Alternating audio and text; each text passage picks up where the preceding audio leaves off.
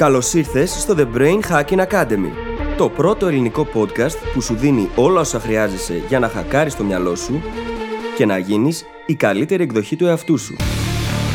Μαζί σου, η Φίλης Γαβριλίδου και ο Δημήτρης Γιώκας.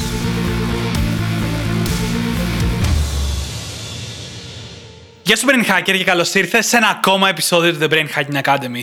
Σήμερα μιλάμε για ένα πάρα πολύ ενδιαφέρον θέμα που εμένα προσωπικά μου αρέσει πάρα πολύ, που έχει να κάνει με το priming. Τι είναι το priming? Είναι αυτό που μας προετοιμάζει για να λάβουμε δράση. Είναι μικρά πράγματα που εμείς μπορούμε να κάνουμε κάθε πρωί κατά προτίμηση για να καταφέρουμε να κάνουμε μέσα στη μέρα πράγματα που θα μας φέρουν πιο κοντά στους στόχους μας. Θα δεις στο επεισόδιο ότι το αναλύουμε πάρα πολύ το θέμα. Βλέπουμε γιατί είναι σημαντικό, ποιος είναι ο τελικός στόχος και αναλύουμε όλους τους τρόπους με τους οποίους και εσύ μπορείς να κάνεις prime τον εαυτό σου κάθε πρωί και να γίνεσαι κάθε μέρα έτσι η καλύτερη εκδοχή του εαυτού σου. Μέσα στο επεισόδιο ανακοινώνουμε και κάτι πάρα πολύ όμορφο, κάτι στο οποίο δουλεύουμε μήνες και έχει να κάνει με σένα brain hacker. Οπότε δεν θα σε κρατήσω όλο εδώ, θα σε αφήσω να πας να το ανακαλύψεις και να απολαύσεις το επεισόδιο. Τα λέμε στην άλλη πλευρά και σου εύχομαι καλή ακρόαση. Καλησπέρα Δημήτρη. Καλησπέρα φίλη, τι κάνεις, πώς είσαι; Είμαι καλά. Πολύ ωραίο διάστημα αυτό που διανύουμε. Τελικά κατέληξε να είναι πολύ ωραίο, ενώ ξεκίνησε ξέρεις, η καραντίνα, ήταν λίγο δύσκολη στην αρχή της. Όμως τώρα μπορώ να πω, αφού έχω βάλει στη θέση τους, σε τάξη, τον ύπνο μου, τη διατροφή μου, την άσκηση, μπήκε και η δουλειά πολύ πιο παραγωγικά στη θέση της. Και προχωράμε κι εμείς με όλα μας τα projects τα όμορφα και ωραία. Ναι. Και είμαι πολύ χαρούμενη. Εσύ πώς είσαι; Είμαι πάρα πολύ καλά. Έχω πάρα, πάρα πολύ όρεξη αυτή τη στιγμή. Αυτή η μουσική που ακούγαμε νωρίτερα, ξέρετε πόσο πολύ μας ανεβάσει τη διάθεση. Και το σωστό το priming, κάπως έτσι. Ακριβώς. Και έχω πάρα πολύ όρεξη για το σημερινό επεισόδιο. Πάρα πολύ όρεξη, πάρα πολύ μ' άρεσε. Ο Δημήτρης από την ώρα των σημειώσεων έχει αρχίσει και ανεβαίνει ψυχολογικά. Πάρα πολύ όμως. Χόρευε κανονικά. Ισχύει. Μερικές φορές σκέφτομαι ότι αν βλέπατε πώς κάνουμε πριν κάνουμε το επεισόδιο, θα χάνετε πάσα ιδέα. Ή θα ήσασταν παρόντες στο live. Για να γελάτε μαζί Ή μας. θα χορεύατε κι εσείς μαζί μας, βασικά. Ένα από τα δύο. Ναι, και αυτό είναι μια επιλογή. Γιατί όχι. Γενικά ε, υπάρχουν πολλές επιλογές. θα μπορούσατε να φύγετε, θα μπορούσατε να μείνετε, θα μπορούσατε να χορεύετε κι εσείς, να γελάτε.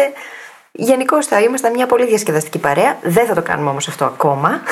Ισχύει. Και επειδή έχουμε κάτι που θέλουμε να ανακοινώσουμε που είμαστε και οι δύο πάρα πολύ ενθουσιασμένοι, θέλεις πρώτα να διαβάσεις κάποια reviews στον αέρα; Βεβαίως. Λοιπόν, πρώτο review. Πέντε αστέρια φάτσας 1. Συγχαρητήρια για την ανιδιοτέλεια που σας διακρίνει και την ανεξάντλητη γνώση που μοιράζεστε μαζί μας. Σας ευχαριστώ. Φάτσα και εμείς ευχαριστούμε που είσαι μαζί μας. Και χαιρόμαστε πολύ γι' αυτό. Ευχαριστούμε πάρα πάρα πολύ. Και το δεύτερο review είναι από τη Στέφη και γράφει τέλει πέντε αστέρια. Άκουσα τα πρώτα επεισόδια και ήδη νιώθω άλλος άνθρωπος. Παιδιά, μέσα από την καρδιά μου ευχαριστώ. Καρδούλα. Στέφη και εμείς ευχαριστούμε μέσα από τις καρδιές μας. Πραγματικά, πραγματικά σας ευχαριστούμε και τους δύο και όλους εσάς που μας έχετε αφήσει ρίγη όλο αυτόν τον καιρό και περιμένουμε και τα επόμενα για να έχουμε να διαβάσουμε στον αέρα. Φυσικά, φυσικά. Και βοηθάτε έτσι και το podcast και τους άλλους brain hackers να μην τα λέμε τώρα από την αρχή ξανά. θα τα πούμε και στο τέλος κατά πάσα πιθανότητα. θα τα πούμε, θα τα πούμε.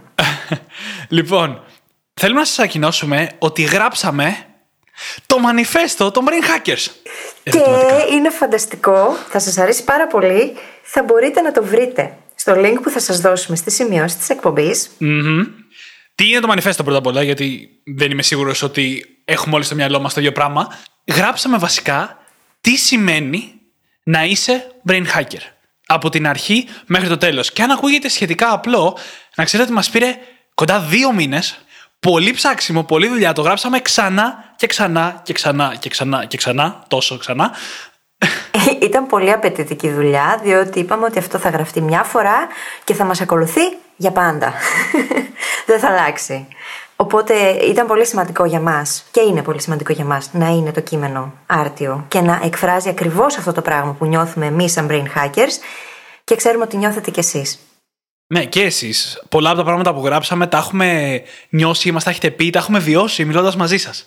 Οπότε εμείς είμαστε πάρα πολύ ενθουσιασμένοι και μέσα σε όλα το μανιφέστο αυτό αποτελεί έναν εκπληκτικό τρόπο για να μπεις στη διάθεση του brain hacker. Mm-hmm. Και μια και μιλάμε σήμερα για priming, είναι και η αφορμή για το επεισόδιο, το ίδιο το μανιφέστο. Διότι μπορεί να μας βάλει σε αυτήν ακριβώς την κατάσταση, να μας εμψυχώσει, να μας ανεβάσει, να μας ενδυναμώσει, για να ξεκινήσουμε να κάνουμε τη δουλειά που έχουμε μπροστά μας. Έτσι ώστε να γινόμαστε κάθε μέρα η καλύτερη μας εκδοχή. Τι είναι το priming λοιπόν, που είναι όπως είπαμε το θέμα του σημερινού μας επεισοδίου; Το priming σημαίνει εξορισμού αυτό που μας προετοιμάζει για δράση. Η λέξη για να καταλάβετε έχει σαν προέλευση τα κανόνια που βάζανε πρώτα την πυρίτιδα μέσα και ετοιμάζαν το κανόνι για να πυροβολήσει. Really? Ναι. Didn't know that. ναι, είναι λέξη που συνδέεται με την πυρίτιδα. Και νομίζω πρώτα απ' όλα με τα κανόνια. Και σημαίνει όμως, στην πιο ψυχολογική της χρήση, αυτό που μας προετοιμάζει για δράση. Και θέλουμε σήμερα να δούμε τι είναι πρώτα απ' όλα αυτό, γιατί είναι τόσο σημαντικό και πώς εμείς οι ίδιοι μπορούμε στη ζωή μας, κατά προτίμηση το πρωί, να φέρουμε τους εαυτούς μας σε μια κατάσταση που είμαστε πιο έτοιμοι για δράση. Για τη δράση που θα μας φέρει πιο κοντά στα όνειρά μας και στους στόχους μας. Και πραγματικά είναι τόσο σημαντικό να έχει δημιουργήσει κανείς μια τέτοια ρουτίνα, η οποία να τον προετοιμάζει, γιατί περί ρουτίνας πρόκειται στην ουσία, Ναι. να έχει δημιουργήσει μια τέτοια διαδικασία ή τέτοιες διαδικασίες που συνδέονται μεταξύ τους, μικρότερες, που αποτελούν μια μεγαλύτερη, που τον προετοιμάζουν ψυχολογικά, πνευματικά, σε κάθε επίπεδο, να ξεκινήσει να κάνει αυτά που έχει μπροστά του να κάνει. Έτσι ώστε να πάει η μέρα όσο το δυνατόν καλύτερα. Ακριβώς. Και ας ορίσουμε λίγο πρώτα το πρόβλημα.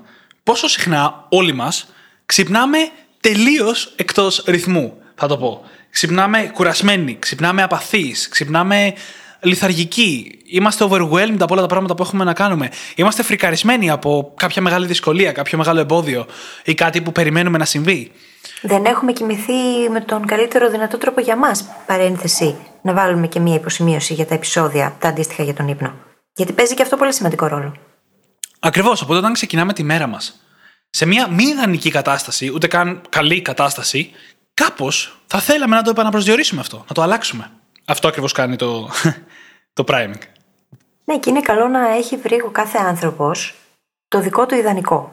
Και αυτό μπορεί να έρθει μετά από πολλή δοκιμή. Σε αυτό το επεισόδιο θα δώσουμε διάφορες προσεγγίσεις, διάφορες τεχνικές, διάφορα πράγματα που μπορούν να γίνουν. Όμως είναι καλό να δοκιμάσετε. Για μένα, για παράδειγμα, το ιδανικό μου priming τώρα, αυτή την περίοδο που διανύουμε, είναι το εξής. Ξυπνάω το πρωί, κάνω το καφεδάκι μου, παίρνω το journal μου, κάθομαι στον καναπέ και ξεκινάω το journaling. Με συγκεκριμένο στόχο πάντα. Και διαβάζω και ένα συγκεκριμένο απόσπασμα από ένα συγκεκριμένο βιβλίο κάθε πρωί. Έπειτα αυτό που γίνεται είναι να βγάλω το σκύλο μου βόλτα και μετά από αυτό γυρίζω σπίτι, ετοιμάζομαι και ξεκινάω. Και κάπως έτσι ξεκινάει κάθε μου μέρα. Αυτό όμως με βοηθάει να προγραμματιστώ. Κάποιες μέρες από αυτές μπαίνει και φυσική άσκηση μέσα. Άλλοτε είναι περπάτημα και άλλοτε είναι χορός, ανάλογα με το τι χρόνο ή διάθεση έχω. Όμως αυτό σίγουρα με βοηθάει πάρα πολύ να προγραμματιστώ σε εισαγωγικά, έτσι ώστε να μπορέσω να κάνω το ξεκίνημα όσο το δυνατόν καλύτερα, το οποίο με βάζει και σε μια κατάσταση flow πολύ συχνά. Ναι, Που είναι και απαραίτητο για να μπορέσεις να αποδώσεις τα μέγιστα. ακριβώς. Και είναι πολύ καλό που το πες τώρα αυτό για να έχουμε όλη μια εικόνα τι εννοούμε όταν λέμε priming. Πριν όμως πάμε στα πιο πολλά συγκεκριμένα, γιατί θα δώσουμε πολλά και πολλές διαφορετικές κατηγορίες, πάμε να δούμε λίγο πώς δουλεύει το priming. Να το καταλάβουμε για να ξέρουμε κι εμείς πώς θα το εφαρμόσουμε στη ζωή μας. Θα δοκιμάσουμε το εξής. Θα σας πω εγώ μια φράση και πείτε μου τι σκέφτεστε ακριβώς μετά. Πείτε μόνοι σας όπου βρίσκεστε. Ο σκύλος και. Όποιος σκέφτηκε η γάτα να σηκώσει το χέρι. Πρώτα απ' όλα. Σε βλέπουμε. Έχουμε προγραμματιστεί όταν ακούμε τη λέξη σκύλος, το μυαλό μας να σκέφτεται τη συνέχεια που είναι η γάτα. Έρευνες έχουν δείξει ότι αν διαβάζεις ένα κείμενο και διαβάσεις τη λέξη σκύλος και αμέσως μετά σου δείξουν τη λέξη γάτα ή μια άσχετη λέξη όπως ήλιος, φεγγάρι. Το μυαλό σου αναγνωρίζει πολύ πιο γρήγορα τη λέξη που συνδέεται με το πρώτο σήμα. Δημιουργείται λοιπόν μια τέτοια συσχέτιση στο μυαλό μας. Ε, στα πλαίσια λοιπόν του priming, εμείς θέλουμε να δημιουργήσουμε μια τέτοια συσχέτιση ανάμεσα σε μια μικρή ρουτίνα της δικιάς μας επιλογής και σε μια καλή απόδοση. Δηλαδή, αν ακούσω αυτό το τραγούδι το πρωί, η μέρα μου θα πάει καλά ή θα είμαι πολύ παραγωγικός. Λίγο απλουστευμένα. Σε αντίθεση με εκείνο που κάνουμε πάρα πολύ συχνά από μόνοι μας, πράγμα το οποίο στο βιβλίο Δημήτρη το ονομάζω αρνητική δημιουργικότητα και κολλάει και εδώ, και είναι εκείνο που λέμε ότι η κακή μέρα από το πρωί φαίνεται ή η καλή μέρα από το πρωί φαίνεται, ανάλογα με τον προσανατολισμό που έχει ο Συνήθω λέμε καθένας. το η κακή πάντως. Συνήθως λέμε η κακή. Και αυτό τι κάνει, στην ουσία κάνει priming, προγραμματίζει το μυαλό μας στο να βλέπει όλα τα αρνητικά τριγύρω και να αγνοεί ή να ακυρώνει ή να απορρίπτει ή να μην, να μην παρατηρεί καν τα θετικά. Ναι. Κάναμε πολύ priming μόνοι μας προς το αρνητικό οι άνθρωποι. Είναι κάτι που ήδη ξέρουμε να κάνουμε δηλαδή. Και το κάνουμε και συναισθηματικά. Αν είμαστε εκνευρισμένοι με κάποιον, μετά μας φταίνε όλα τα άλλα. Δηλαδή, μια κατάσταση που μας έχει φέρει σε μια συγκεκριμένη συναισθηματική κατάσταση, ορίζει πώς θα αντιδράσουμε σε άλλες καταστάσεις αργότερα. Επηρεάζει δηλαδή τη συμπεριφορά μας. Και αυτό είναι το δεύτερο χαρακτηριστικό του priming. Εκτός από την απευθεία σύνδεση στο μυαλό, σκύλος γάτα, φτάνει να επηρεάσει μέχρι και τις πράξεις μας. Έρευνες έχουν δείξει ότι αν βρεθούμε μπροστά σε πληροφορίες, για παράδειγμα από μία έρευνα, αν βρεθούμε μπροστά σε φωτογραφίες ηλικιωμένων ανθρώπων, τότε απευθείας κάνουμε κάποιες σκέψεις λόγω του priming που έχουν να κάνουν με τη μεγαλύτερη ηλικία. Και αυτές μετά δημιουργούν φόβους, σκέψεις και συναισθήματα σχετικά με αυτό. Όπως δεν θέλω να γεράσω, ας πούμε, και ένα μικρό φόβο για τα γυρατιά. Και αυτό κατά συνέπεια μπορεί να επηρεάσει μέχρι και τη συμπεριφορά μας, όπως ας πούμε να αρχίσουμε να περπατάμε πιο αργά. Και αυτό είναι απλά ένα παράδειγμα. Επηρεάζεται ακόμα και ο τρόπος που καταχωρούνται οι ίδιες οι αναμνήσεις μέσα στο μυαλό μας. Ανάλογα με τη συναισθηματική μας κατάσταση, καταχωρείται και η ανάμνηση με τον αντίστοιχο τρόπο. Αν είμαστε σε καλή ψυχολογική κατάσταση, η ανάμνηση έχει πολύ περισσότερες πιθανότητες να καταχωρηθεί με θετικό τρόπο ή με θετικότερο. Αν είμαστε σε άσχημη ψυχολογική κατάσταση, το αντίθετο. Οπότε βλέπουμε εδώ πέρα πόσο το περιβάλλον, αν δεν το φροντίσουμε και αν δεν έχουμε επίγνωση, μπορεί να ορίσει την ίδια μας τη συμπεριφορά με τρόπους που δεν θα θέλαμε. Και πόσο σημαντικό ρόλο παίζει η επίγνωση, έτσι. Και η αυτοπαρατήρηση. Ακριβώς. Και ας πω τώρα την αγαπημένη μου ιστορία που βρήκα, έρευνα βασικά σχετικά με το priming, που γέλασα αρκετά, η οποία έχει να κάνει με τον καφέ. Και είναι μια έρευνα από το Yale του 2008, στην οποία ο ερευνητής έδινε στον κάθε συμμετέχοντα τον καφέ του να τον κρατήσει για λίγο. Σημειώνω, ο συμμετέχοντας δεν ήξερε ακόμα ότι είχε ξεκινήσει η έρευνα. Νόμιζε ότι πηγαίνανε προς το εργαστήριο. Οπότε του έλεγε: Κράτα λίγο τον καφέ μου, σημείωνε κάποια πράγματα και καλά και έπαιρνε πίσω τον καφέ. 10 με 25 δευτερόλεπτα κρατούσε αυτό. Και μετά τους πηγαίνανε στο εργαστήριο και τους δίνανε σε όλους την ίδια περιγραφή ενός ανθρώπου και τους ζητάγανε να απαντήσουν ένα ερωτηματολόγιο. Ήταν συμπαθητικός ο άνθρωπος για τον οποίο διάβασες. Τι χαρακτηριστικά είχε κτλ. κτλ. Οι μισοί συμμετέχοντες κρατήσανε ζεστό καφέ, οι άλλοι μισοί κρατήσανε κρύο καφέ. Αυτοί που κρατήσανε ζεστό καφέ, μόνο αυτή ήταν η διαφορά, παιδιά. Αυτοί που κρατήσαν ζεστό καφέ είδανε τον άνθρωπο στην περιγραφή ως πιο φιλικό, πιο ζεστό άνθρωπο, πιο καλό κτλ. Αυτοί που κρατήσαν τον κρύο καφέ τον βρήκανε πιο απόμακρο, πιο κακή συμπεριφορά κτλ. Μόνο από το τι καφέ κρατήσαν στο χέρι για 10 με 25 δευτερόλεπτα. Τώρα αυτό πώ αναγάγεται πρακτικά. Πες ότι έχει περάσει ο COVID και είσαι κάπου σε ένα καφέ στην ουρά για να πάρεις τον καφέ σου το σπαστό στο χέρι. Και είναι εκεί μια κοπέλα και θες να τη φλερτάρεις.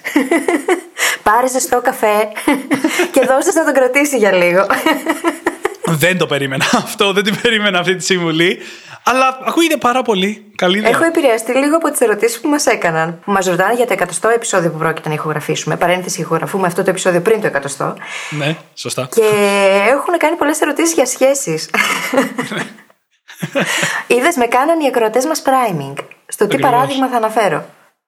Βλέπουμε λοιπόν μέσα από όλα αυτά ότι το priming είναι ένα φαινόμενο που υπάρχει στη ζωή μας. Ο λόγος που είπαμε για αυτές τις έρευνες είναι για να καταλάβουμε όλους τους διαφορετικούς τρόπους που κάτι που δεν το καταλαβαίνουμε καν, όπως τη θερμοκρασία κάθε κρατήσαμε, μπορεί να φτάσει να επηρεάσει την αντίδρασή μας σε ένα συγκεκριμένο άνθρωπο, σε μια κατάσταση ή στην ίδια μας την απόδοση, που είναι και πρακτικά το θέμα του επεισοδίου.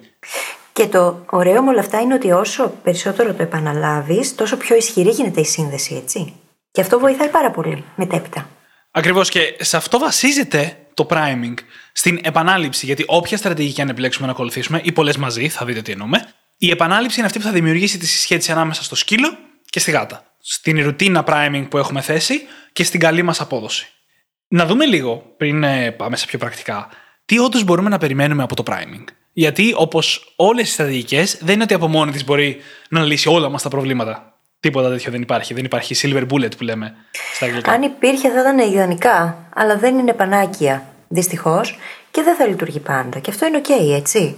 Εκείνο που είναι πάντα σημαντικό να θυμόμαστε με όλα αυτά που συζητάμε εδώ στο podcast και οτιδήποτε αφορά στην αυτοβελτίωση είναι το εξής, ότι χρειάζεται πάντα να δείχνουμε αποδοχή απέναντι στον εαυτό μας και αυτοσυμπόνια. Διότι τα πράγματα δεν θα λειτουργούν πάντα στο 100%. Η εξέλιξη και η επερχόμενη επιτυχία δεν είναι ευθεία γραμμή. Είναι ένας δρόμος με πάρα πολλά zigzag.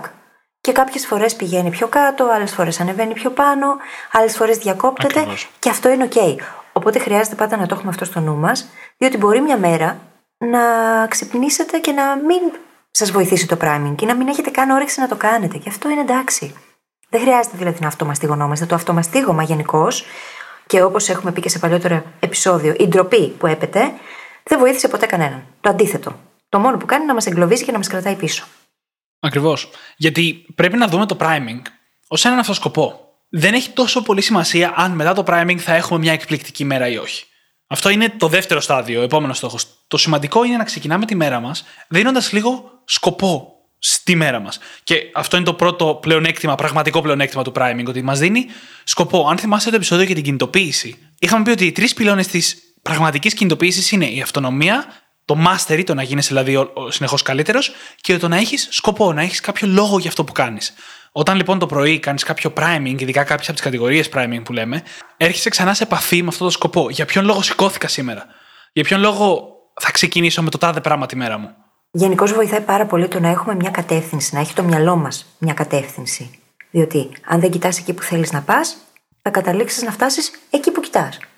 Και αν δεν κοιτάς, πραγματικά, αν δεν έχεις επιλέξει συνειδητά αυτόν τον προορισμό, δυστυχώς δεν θα σα αρέσει και πολύ. Στις περισσότερες περιπτώσεις. Αν όχι σε όλες.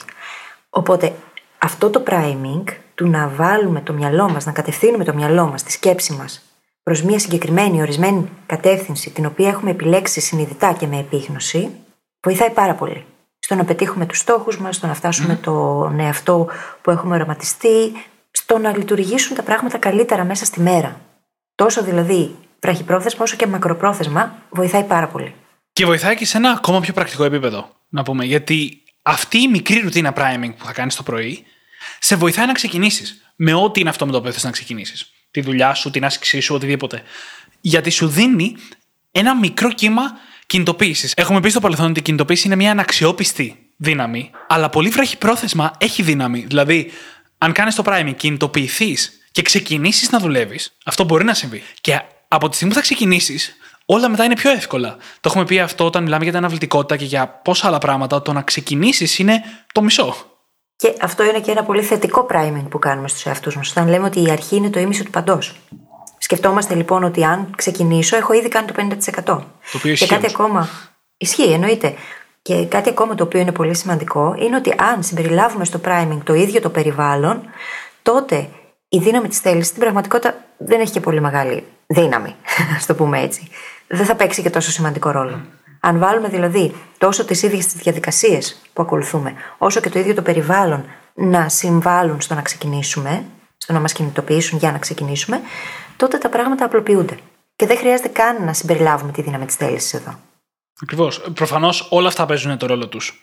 Και για να έχουμε μια ολοκληρωμένη επίδοση, πρέπει να σκεφτούμε και τη δύναμη της θέλησης και το που δεν λειτουργεί, γιατί θα κάνουμε με το περιβάλλον μας και όλα αυτά.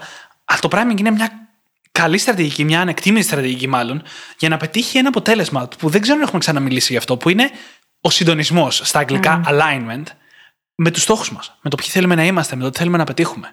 Ο τρόπος που εγώ εξηγώ το alignment, το συντονισμό, είναι να έρθουν οι πλανήτες σε φωτεινή ευθεία, αναφορά στον Ηρακλή πέρα από το μύθο, το παιδικό. όπου σημαίνει ότι εσύ, τα θέλω σου, η όρεξή σου, η πράξη σου, η σχέση σου, όλα είναι σε σύμπνοια με αυτό που θέλεις να πετύχεις. Και πόσο πιο εύκολα μπαίνεις σε flow όταν συμβαίνει αυτό και πόσο καλύτερα γίνονται τα πράγματα, με πόσο παραπάνω δημιουργικότητα, παραγωγικότητα, έμπνευση, όταν όλα αυτά συγκλίνουν, όταν υπάρχει πραγματικά alignment, όταν ταιριάζει ο στόχος με σένα, με το πώς νιώθεις, με το πώς σκέφτεσαι, με τις αξίες σου, όταν όλα αυτά έχουν μπει σε μια σειρά και φροντίζεις να το υπενθυμίζεις και στον εαυτό σου μέσω του priming κάθε μέρα, τότε τα πράγματα απλοποιούνται και γίνονται πολύ πιο εύκολα και πολύ πιο αποτελεσματικά. Ε, είναι βασικά μια έννοια που λέει ότι τα κομμάτια, τα υποκομμάτια μας να συντονιστούν όλα μαζί για ένα μεγαλύτερο στόχο. Γι' αυτό και χρησιμοποιείται και στις εταιρείες, όπου όλα τα κομμάτια της εταιρείας, οι εργαζόμενοι, τα τμήματα κτλ. έρχονται σε συντονισμό για τον μεγαλύτερο στόχο της εταιρείας. Όταν μιλάμε για το άτομο, αυτά τα κομμάτια μπορεί να είναι η διάθεσή μας, η ενεργειά μας, η όρεξή μας, η συνειδητή μας σκέψη, το υποσυνείδητό μας και διάφορα άλλα κομμάτια να έρθουν σε αυτό το συντονισμό για να πετύχουμε αυτό που θέλουμε. Πρακτικά μιλώντας, ο συντονισμός αυτό που πετυχαίνει είναι να εξαλειφθεί η εσωτερική σύγκρουση, η οποία υπάρχει πάντα και σε πολλά χρονικά περιθώρια. Υπάρχει σύγκρουση μακροπρόθεσμα, όπου για να την αντιμετωπίσουμε πρέπει να ξεκαθαρίσουμε ποιοι είμαστε, τι θέλουμε από τη ζωή μας ή αυτή τη στιγμή έστω, ποιος είναι ο επόμενος στόχος μας, να έχουμε δηλαδή μια γενικότερη κατεύθυνση προς τα εκεί που θέλουμε να πάμε. Και υπάρχει και η βραχυπρόθεσμη σύγκρουση, που όσο και να ξέρουμε το στόχο μας, όταν ξυπνάμε το πρωί δεν ψινόμαστε να κάτσουμε για δουλειά. Και εκεί έρχεται το priming. Για να φέρει αυτό το συντονισμό κάθε μέρα και να μας φέρει πίσω στο μονοπάτι που εμείς οι ίδιοι έχουμε θέσει. Για μένα, Δημήτρη, έχω να σου πω πως αυτό το πράγμα δεν λειτουργούσε ποτέ. Το να σηκωθώ και να πάω κατευθείαν για δουλειά. Δεν μπορούσα να το κάνω ποτέ. Καταρχάς, χρειάζομαι γύρω στις 2,5 ώρες για να μπω σε εκείνη την κατάσταση Τρελό. που όντως είμαι παραγωγική και δημιουργική. Οπότε εκ των πραγμάτων, αν ξεκινήσω πριν από αυτό να δουλεύω, αν με το που σηκωθώ κάνω καφέ και κάτσω στο γραφείο απευθείας, το πιθανότερο είναι ότι θα αρχίσω να χαζεύω ή να διαβάζω άρθρα από εδώ και από εκεί, να βλέπω βίντεο και δεν θα πάει και πάρα πολύ καλά η μέρα. Και μετά από τόσο καιρό που εξασκούμε στο να βάλω αυτή τη ρουτίνα που έχω δημιουργήσει για το πρωί μέσα στη ζωή μου, ε, είναι και λίγο δύσκολο. Δηλαδή, αν δεν ξεκινήσω έτσι, ξέρω ότι η μέρα μου δεν θα πάει καλά. Ε, είναι πλέον ανάγκη να κάνω priming το πρωί. Διαφορετικά δεν λειτουργεί και το μυαλό μου με τον ίδιο τρόπο. Εγώ θα σου πω την εμπειρία μου από τα τελευταία χρόνια. Δεν ήταν πάντα έτσι. Παλιά ε, ήμουν θύμα της αναβλητικότητας από το πρωί με το που ξεκίναγε η μέρα. Τα τελευταία χρόνια, το τελευταίο καιρό βιώνω το εξής. Υπάρχουν περίοδοι που τηρώ το priming και περίοδοι που το αφήνω. Έχουμε ξαναπεί και εμείς, άνθρωποι είμαστε, δεν τα κάνουμε όλα τέλεια, σε καμία περίπτωση. Εγώ όταν ξυπνάω, γρήγορα ξεκινάω τη δουλειά. Δηλαδή, μπορεί σε ένα τέταρτο να είμαι και να δουλεύω από την ώρα που θα ξυπνήσω.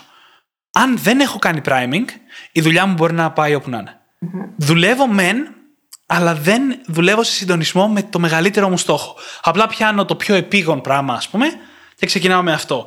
Αν έχω κάνει priming, είναι πολύ πιο πιθανό να δουλέψω πάνω στο σημαντικό πράγμα. Αυτό που θα με βοηθήσει να φτάσω πιο κοντά στα όνειρά μου πιο γρήγορα. Και αυτό είναι τεράστια διαφορά. Είναι τεράστια διαφορά. Εμένα με βοηθάει το priming να ξεκαθαρίσω τις σκέψεις μου και να οργανώσω την ίδια τη μέρα. Που είναι τεράστια υπόθεση. Να ξέρεις ακριβώς τι έχεις να κάνεις, γιατί έχεις να το κάνεις και πού σε οδηγεί. Και επίσης το κάνει πιο συνειδητό όλο αυτό.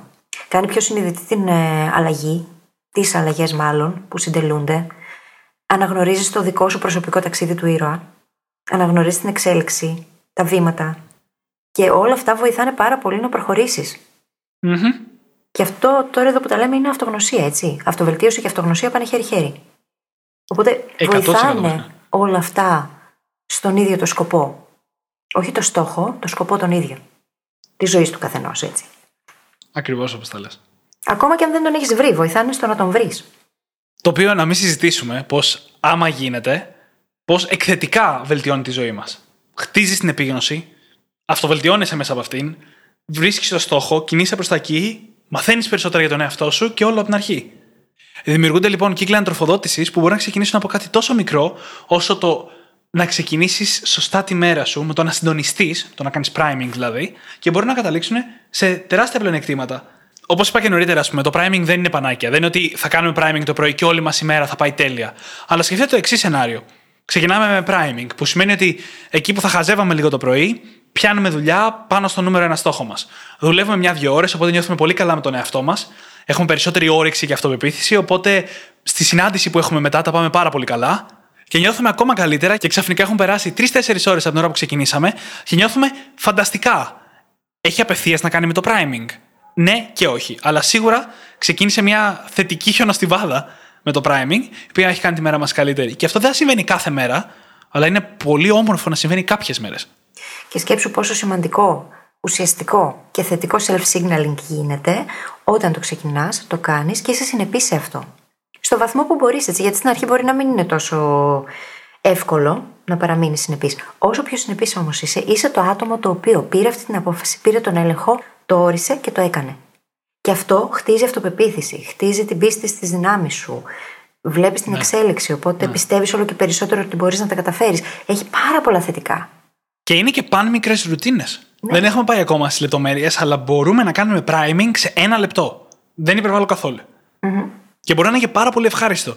Γι' αυτό είναι τόσο δυνατό, γιατί έχει όλα τα θετικά που έχουμε συζητήσει, αλλά είναι και πάρα πολύ εύκολο στην υλοποίηση. Αρκεί να το βάλουμε στη ζωή μας. Πραγματικά μοιάζει με μήνυ συνήθεια. Θεωρώ ότι είναι μήνυ συνήθεια, Δημήτρη. Αναλόγως. Αν κάποιος θέλει να κάνει 20 λεπτά priming, δεν το λες πλέον μήνυ συνήθεια. Ναι, ξεκινάει όμως. Δηλαδή, μάλλον, ας το πούμε αλλιώς. Είναι πολλές μήνυ συνήθειες που συνθέτουν μία μεγαλύτερη. Ναι, άμα θέλει κάποιος. Αλλά μπορούμε να ξεκινήσουμε και με μόνο μία από αυτές. Λοιπόν, Βέβαια. πριν πάμε στο πώς, γιατί το αναφέρουμε αρκετή ώρα, θέλω να κάνω μια πολύ σημαντική διευκρίνηση. Συζητάμε τόση ώρα, λες και το priming πρέπει οπωσδήποτε να γίνεται το πρωί. Σίγουρα είναι καλύτερα. Βοηθάει τη μέρα μας να πάει καλύτερα κτλ. Αλλά αν για κάποιο λόγο δεν μπορούμε, ή αν χρειαζόμαστε αυτή την μικρή έμπνευση αργότερα στη μέρα μας, τότε μπορούμε να το κάνουμε είτε κατευθείαν το απόγευμα, ας πούμε, είτε και το πρωί, Και το απόγευμα. Ξαναλέω πολύ μικρές ρουτίνες. Παραδείγματος χάρη ο άνθρωπος που έχει να σηκωθεί το πρωί να πάει σε μια δουλειά που δεν πολύ χαίρεται, αλλά πρέπει να πάει για να πληρώσει τους λογαριασμούς.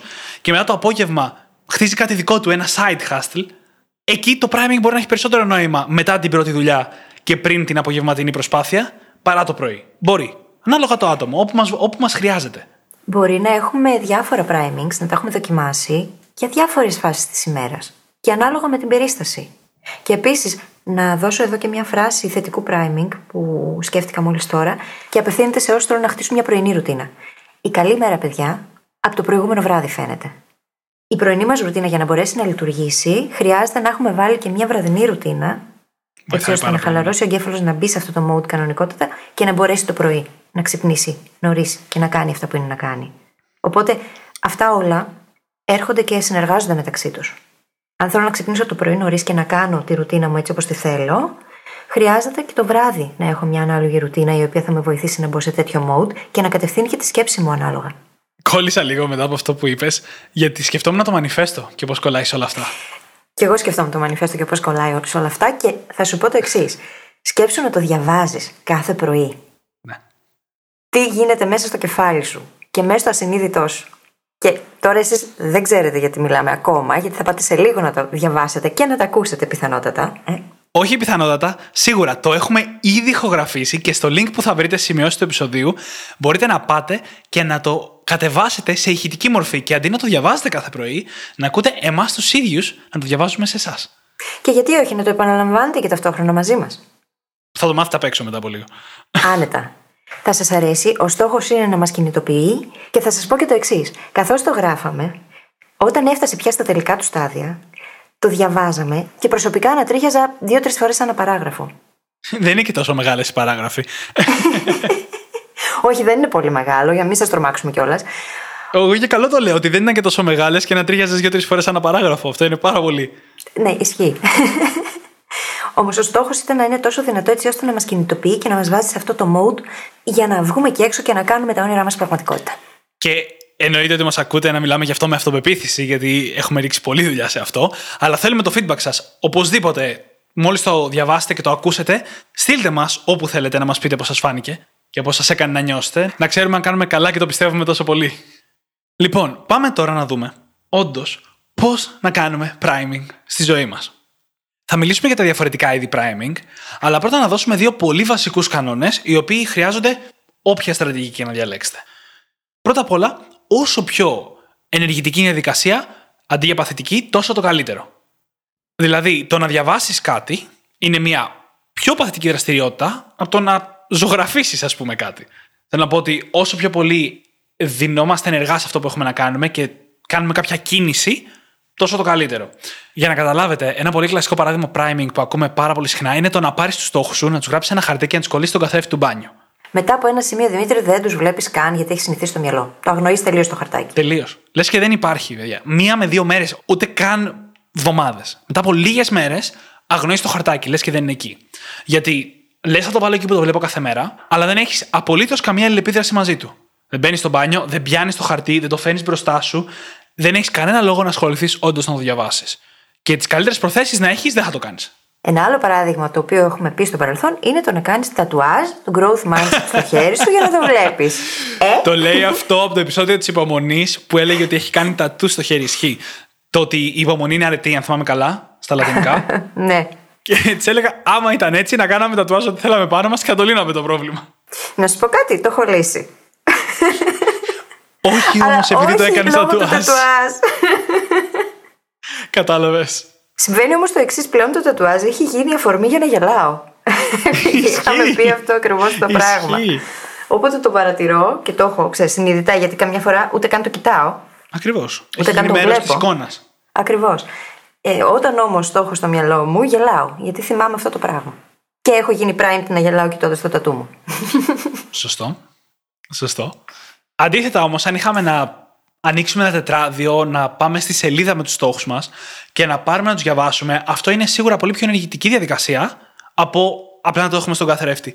Και όπως είπα, αν του ζωγραφίζαμε κιόλας, για πλάκα το λέω, δεν έχω ακούσει κανένα να το κάνει ποτέ, αλλά αν του ζωγραφίζαμε κιόλας κάθε πρωί, θα ήταν ακόμα πιο δυνατό το priming. Απλά αυτό παίρνει παραπάνω χρόνο. Το θέμα είναι να κάνεις κάτι πρακτικά, έτσι ώστε να είσαι εστιασμένος σε αυτό που κάνεις. Διότι αν δεν είμαστε εστιασμένοι, αν δεν είμαστε συγκεντρωμένοι εκείνη την ώρα, το να ακούσουμε για παράδειγμα το κομμάτι εκείνο το ενδυναμωτικό, δεν λέει και πολλά. Ακριβώς. Ο σκοπός είναι να είμαστε εκεί 100% και να του επιτρέπουμε να μας επηρεάσει συναισθηματικά. Να μας ανεβάσει. Να μας κάνει να ανατριχιάσουμε. Ακριβώς. Διαφορετικά δεν έχει και ουσία. Μιλάμε κυριολεκτικά για δύο λεπτά συγκέντρωσης νωρίς το πρωί. Είναι κάτι που όλοι μπορούμε να κάνουμε. Είμαστε σχετικά ξεκουραστοί, όπως και να έχουμε κοιμηθεί. Πιο ξεκουραστοί από ότι θα είμαστε οποιαδήποτε άλλο σημείο της ημέρας. Και εμείς έχουμε διαλέξει αυτό στο οποίο αφιερώνουμε δύο λεπτά συγκέντρωσης. Για να έχει δύναμη σε εμάς, πρέπει να το διαβάσουμε ή να το ακούσουμε πραγματικά. Αν επιλέξουμε, ας πούμε, να ακούσουμε το μανιφέστο, την ηχογράφηση το πρωί, πρέπει κάθε μία πρόταση να την ακούσουμε προσεκτικά. Γιατί εκεί είναι η δύναμη, στο πώς θα μας κάνει να νιώσουμε. Αν αυτό έχουμε διαλέξει για το πρωινό μας priming. Η συγκέντρωση είναι αναπόσπαστο κομμάτι. Αλλιώς δεν θα λειτουργήσει σαν τεχνική. Χωρίς καμία εξαίρεση. Δεν καταγράφεται αυτό που κάνουμε εκείνη την ώρα αν δεν είμαστε συγκεντρωμένοι. Και αν είναι να μην καταγραφεί, τότε δεν έχει και νόημα και να το κάνουμε. Είναι χάσιμο χρόνο. Εξού και το να κολλήσει ένα χαρτάκι με τον στόχο σου στον καθρέφτη δεν θα λειτουργήσει. Ή το να φτιάξει ένα vision board απλά για να το έχεις να το κοιτάς. Δεν θα λειτουργήσει. Ε, γιατί φτιάχνουμε vision boards, το οποίο το έχω κάνει στο παρελθόν, τα βάζουμε στον τοίχο, π.χ. πάνω στο φελό ή σε ένα λευκό πίνακα και γίνονται απλά μέρος του περιβάλλοντος. Mm-hmm. Όπως η βιβλιοθήκη, τα ντουλάπια της κουζίνας, το ψυγείο κτλ. κτλ. Αν το άτομο δεν έχει μπει στη διαδικασία όντως να καταστρώσει σχέδια για τους στόχους του, για το μέλλον του και να κάνει πρακτικά βήματα. Διότι χωρίς τη δράση δεν φτάνουμε πουθενά. Στην προκειμένη περίπτωση, χωρίς την αλληλεπίδραση. Ναι. Για να καταλάβουμε καλύτερα τι εννοούμε mm-hmm. στα πλαίσια του priming. Ναι, ναι. Πάμε να δούμε τους διαφορετικούς τύπους priming. Εδώ μπαίνουμε στο zoom του πώς να κάνουμε priming. Ο πρώτος τύπος είναι το priming ευγνωμοσύνης. Έχουμε κάνει ολόκληρο επεισόδιο για την ευγνωμοσύνη. Έχουμε μιλήσει για το πώς μπορεί να επηρεάσει την ευτυχία μας, την υγεία μας, τη διάθεσή μας, ακόμα και την όρεξή μας και την ενέργειά μας να εξελιχθούμε και να πάμε παρακάτω. Τη φυσιολογία μας ακόμα, τον τρόπο που μιλάμε, την τονικότητα της φωνής, το λεξιλόγιο που χρησιμοποιούμε. Ακριβώς. Ναι, και μάλιστα είναι καλό να έχει κανείς στην πρωινή του ρουτίνα, ειδικά, μια άσκηση ευγνωμοσύνης. Και το βράδυ βοηθάει. Να έχουμε στο νου μας να θυμόμαστε για ποια πράγματα είμαστε ευγνώμονες. Και ειδικά αν το κάνουμε το πρωί, σε φάσεις κιόλας που έχουμε ξυπνήσει και είμαστε λίγο στραβωμένοι, μουτρωμένοι, δεν έχουμε πολύ όρεξη, μπορεί να αλλάξει τη διάθεσή μας εντελώς. Για μένα αυτό συμβαίνει κάθε φορά. Έχω την άσκηση αυτή ευγνωμοσύνης κάθε μέρα στην ε, ρουτίνα στο journaling που κάνω. Ειδικά σε εκείνες τις φάσεις όμως που έχω ξυπνήσει για κάποιο λόγο στραβωμένη, ειδικά τότε επιμένω ακόμα περισσότερο στην άσκηση της ευγνωμοσύνης. Επειδή πάντα μα πάντα μου αλλάζει τελείως τη διάθεση.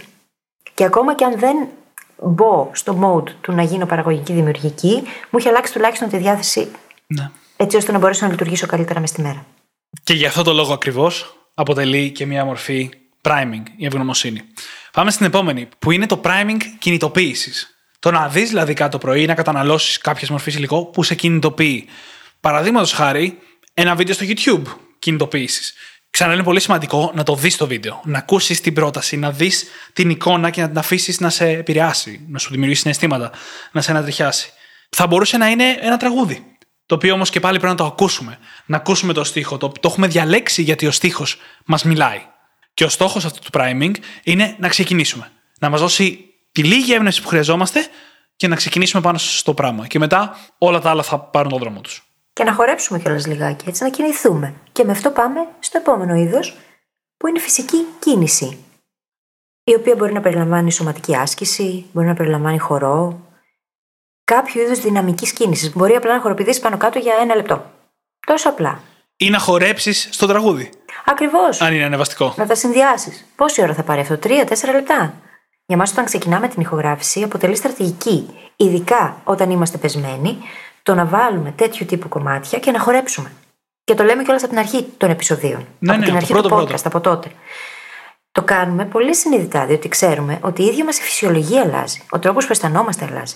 Και αυτό βγαίνει στην ενέργεια που έχουμε και στην ίδια τη φωνή. Γιατί το podcast έχει μόνο φωνή. Οπότε εκεί χρειάζεται να επενδύσεις πολύ σε αυτό το κομμάτι. Διαφορετικά δεν περνάει στον ακροατή. Γενικά, το φυσικό priming με την κίνηση είναι πάρα πολύ σημαντικό. Και αντίστοιχα σε αυτήν την κατηγορία μπορεί να μπει και το φαγητό. Κάποιοι άνθρωποι θέλουν οπωσδήποτε πρωινό για να λειτουργήσουν. Κάποιοι άλλοι, αν φάνε πρωινό, πέφτουν. Εγώ είμαι στη δεύτερη κατηγορία. και οι φίλοι. Αναλόγως λοιπόν το άτομο εδώ, το πώς διαχειριζόμαστε το φαγητό το πρωί είναι και αυτό μιας μορφής priming. Λίγο πιο έμεσης, βέβαια, σε σχέση με το να χοροπηδήσουμε, ας πούμε, να κάνουμε 10 jumping jacks ή οτιδήποτε θα μας ξυπνήσει το σώμα μας. Πολύ Πάμε στην επόμενη κατηγορία που είναι για μένα μακράν μεγαλύτερη και η πιο σημαντική, που είναι το μελλοντικό priming. Αυτό σημαίνει να έρχεσαι σε σύνδεση με το μελλοντικό σου εαυτό. Μίλησέ μας γι' αυτό, Δημήτρη. Πριν μιλήσω εγώ, πες μας εσύ για το journaling, γιατί εγώ θέλω να προσθέσω κάποιες πιο advanced τεχνικές από πάνω. Καταρχάς, είναι σημαντικό να έχουμε στο μυαλό μας ξεκάθαρα ποιος είναι αυτός ο μελλοντικός εαυτός. Ποια ταυτότητα θέλουμε να έχουμε στο μέλλον, σε 3, 5, 10, 20, 50 χρόνια. Ποια είναι αυτή η ταυτότητα. Μιλάω για ταυτότητα έτσι, όχι για στόχους. Τι αξίες έχει αυτό το άτομο, τι πρεσβεύει στη ζωή, πώς ζει, πώς θέλουμε να ζούμε τότε. Να υπάρχει ένα ξεκάθαρο τέτοιο όραμα, κάπου καταγεγραμμένο, το οποίο μπορούμε να το αναβαθμίζουμε, να το ανανεώνουμε, να το τροποποιούμε ανατακτά χρονικά διαστήματα, διότι το άτομο που ήμουν πριν δύο μήνες έχει άλλη αντίληψη σε σχέση με αυτό που είμαι τώρα. Όπως και το άτομο που ήμουν πριν από δύο χρόνια, έτσι. Οπότε πιθανότατα να έχει αναβαθμιστεί λίγο αυτός ο μελλοντικός εαυτός και αυτό είναι OK. Είναι σημαντικό καταρχάς λοιπόν να έχουμε αυτό το συγκεκριμένο άτομο στο νου μας και κατά το journaling βοηθάει πολύ το να δουλέψουμε με στόχο πάνω στο στόχο ή στο όραμα μας, να γράψουμε με στόχο και να απαντήσουμε και την εξής ερώτηση. Τι θα μου έλεγε τώρα ο μελλοντικός μου αυτό να κάνω, τι θα με συμβούλευε; Να παίξουμε αυτό το παιχνίδι ρόλων και να δούμε τι θα μας πει, τι μπορεί να σκεφτούμε διαφορετικά έχοντας τα δεδομένα που φανταζόμαστε ότι θα υπάρχουν στο μέλλον ως δεδομένα. Και αυτή η άσκηση είναι μια άσκηση που την κάνω και εγώ πάρα πολύ συχνά στο journaling και τη δίνω και στους μαθητές μου και βοηθάει πολύ. Θυμάσαι τότε που λέγαμε για την στρογγυλή τράπεζα με τους μέντορες; Το θυμάμαι, το θυμάμαι. Είναι πολύ ωραία στρατηγική αυτή και μπορούμε σε αυτούς τους μέντορες να προσθέσουμε και τον μελλοντικό μας εαυτό. Να μπει και αυτός σε αυτό το τραπέζι. Και να μπορέσουμε έτσι μέσα από αυτό το διάλογο να σκεφτούμε τα πράγματα διαφορετικά και να βρούμε λύσεις. Mm-hmm. Που υπό άλλες συνθήκες μπορεί να μην τις βρίσκαμε. Πάντα, κάθε φορά όταν κάνω αυτή την άσκηση, βρίσκω τελείως διαφορετικά μοντέλα τα οποία με βοηθούν να πάω μπροστά. Ακριβώς. Και επειδή αυτό που είπε η φίλης για μένα είναι η ιδανική εκδοχή αυτής της κατηγορίας, αλλά έχουμε πει πολλές φορές ότι το μέτριο που κάνεις είναι πολύ καλύτερο από το τέλειο που δεν κάνεις. Θα την κατεβάσω σε λίγο κάτι πιο εύκολο, κάτι ίσως πιο προσιτό στην αρχή. Μέχρι Μου να μπορέσουμε. τώρα ότι αυτό που κάνω είναι τέλειο; ναι, το είπα. Και τι κακό είναι. ε, εντάξει, το τέλειο είναι πάντα μια υπερβολική λέξη. Είναι αλλά το ιδανικό, ρε παιδί μου. Ναι, okay, Θέλω λοιπόν να το κατεβάσω σε κάτι λίγο πιο προσιτό. Κάτι που είναι πιο εύκολο να κάνουμε όσο προσπαθούμε να χτίσουμε την εικόνα αυτού του μελλοντικού μας εαυτού τόσο ξεκάθαρα όσο το περιέγραψες. Και εκεί είναι το σημείο στο οποίο θέλουμε να θυμίζουμε στον εαυτό μας κάθε πρωί τους στόχους μας. Το όραμά μας λίγο πιο βραχυπρόθεσμα. Η τεχνική του να κολλήσεις τους στόχους στον καθρέφτη, αυτό υποτίθεται ότι προσπαθεί να πετύχει. Να έρχεσαι κάθε μέρα σε επαφή με τους στόχους σου. Απλά θέλει μια καλύτερη υλοποίηση. Μία τεχνική priming λοιπόν είναι το να διαβάζεις κάθε πρωί τους στόχους σου. Όχι από τον καθρέφτη, να ανοίγεις μια συγκεκριμένη σελίδα και να τους διαβάζεις.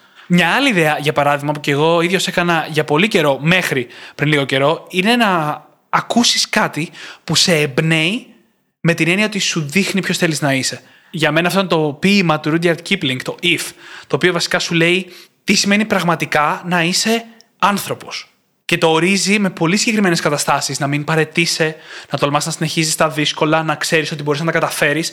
Ήταν όλοι οι κανόνες που θα βρείτε και στο μανιφέστο πολλούς από αυτούς. Ακριβώ αυτό σκεφτόμουν, αυτό σε κοιτάω έτσι. θα βρείτε και στο μανιφέστο πολλούς από αυτούς. Είναι όλοι συσσαγωγικά οι κανόνες, όλες οι προσδοκίες, θα το έλεγα καλύτερα, του ποιοι θέλουμε να είμαστε. Και ένας φίλος είχε πάει στην τεχνική στο επόμενο επίπεδο και αφού είχε ορίσει το όραμά του για τα επόμενα τρία χρόνια, που είχε γράψει, ήταν 4-5 σελίδες κείμενο, κάτσε και ηχογράφησε τον εαυτό του να το λέει και κάθε πρωί άκουγε την ηχογράφηση του εαυτού του να του λέει ποιο είναι το όραμά τους σε τρία χρόνια. Δεν νομίζω ότι γίνεται πιο ενδυναμωτικό από αυτό το πρωί. Όχι, δεν γίνεται. Έχω να σου πω. Ειδικά όταν το ακούς ή το διαβάζεις εσύ ο ίδιος. Και είναι η δική σου φωνή, έτσι. Ναι. Η δική σου φωνή που ξέρει ότι μιλάει στον εαυτό σου. Θα έχει και συγκεκριμένη διαφορετική χρειά, σίγουρα πράγματα. Inception αυτοβελτίωση είναι αυτό. τελείως, τελείως. Πάμε τώρα στην επόμενη κατηγορία, την οποία δυσκολεύομαι να το μεταφράσω. Το specificity priming, το να έχεις διάβια για τη μέρα σου. Θα το μεταφρασω Αυτό είναι πιο συμπεριφορικό. Έχουμε μιλήσει γι' αυτό. Είναι το να ξέρεις κάθε μέρα τι έχεις να κάνεις. Είσαι λοιπόν εκεί το πρωί, έχεις ένα χαρτί μπροστά σου ή οτιδήποτε και λες πάνω σε τι θα δουλέψω σήμερα. Ποιο είναι το πιο σημαντικό πράγμα που αν το καταφέρω, η μέρα μου θα είναι ήδη επιτυχία. Και αυτός είναι ο λόγος για τον οποίο τώρα δημιουργούμε και το journal, το οποίο στόχο έχει να σε βοηθήσει να πετύχεις το νούμερο ένα στόχο σου σε 90 μέρες, έτσι. Ναι. Κάνει ακριβώς αυτό το πράγμα. Το specificity priming. Και όχι μόνο, και gratitude priming και πολλά ναι, άλλα. Ναι, βέβαια, βέβαια. Εννοώ ότι στο κάνει πιο συγκεκριμένο σε ημερήσια βάση.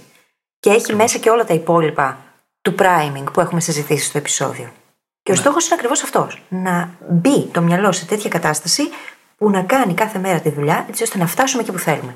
Με τον καλύτερο δυνατό τρόπο και να αισθανόμαστε και καλά κατά τη διάρκεια.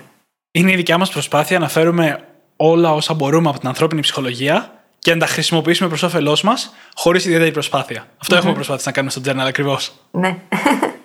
λοιπόν, πάμε και στην επόμενη κατηγορία, που είναι το priming με ουσίες. Mm-hmm. Η μόνη και η βασικότερη που θα αναφέρουμε είναι ο καφές. Ανεξάρτητα με το αν πίνουμε ήδη πολύ καφέ ή όχι, σαν ουσία μπορεί να μας βοηθήσει να ανέβουμε σε ενέργεια. Κάποιους ο πολύ καφές μπορεί να τους πειράζει. Αυτό μπορεί να σημαίνει λιγότερο καφέ ή τσάι, που έχει λιγότερη καφέινη.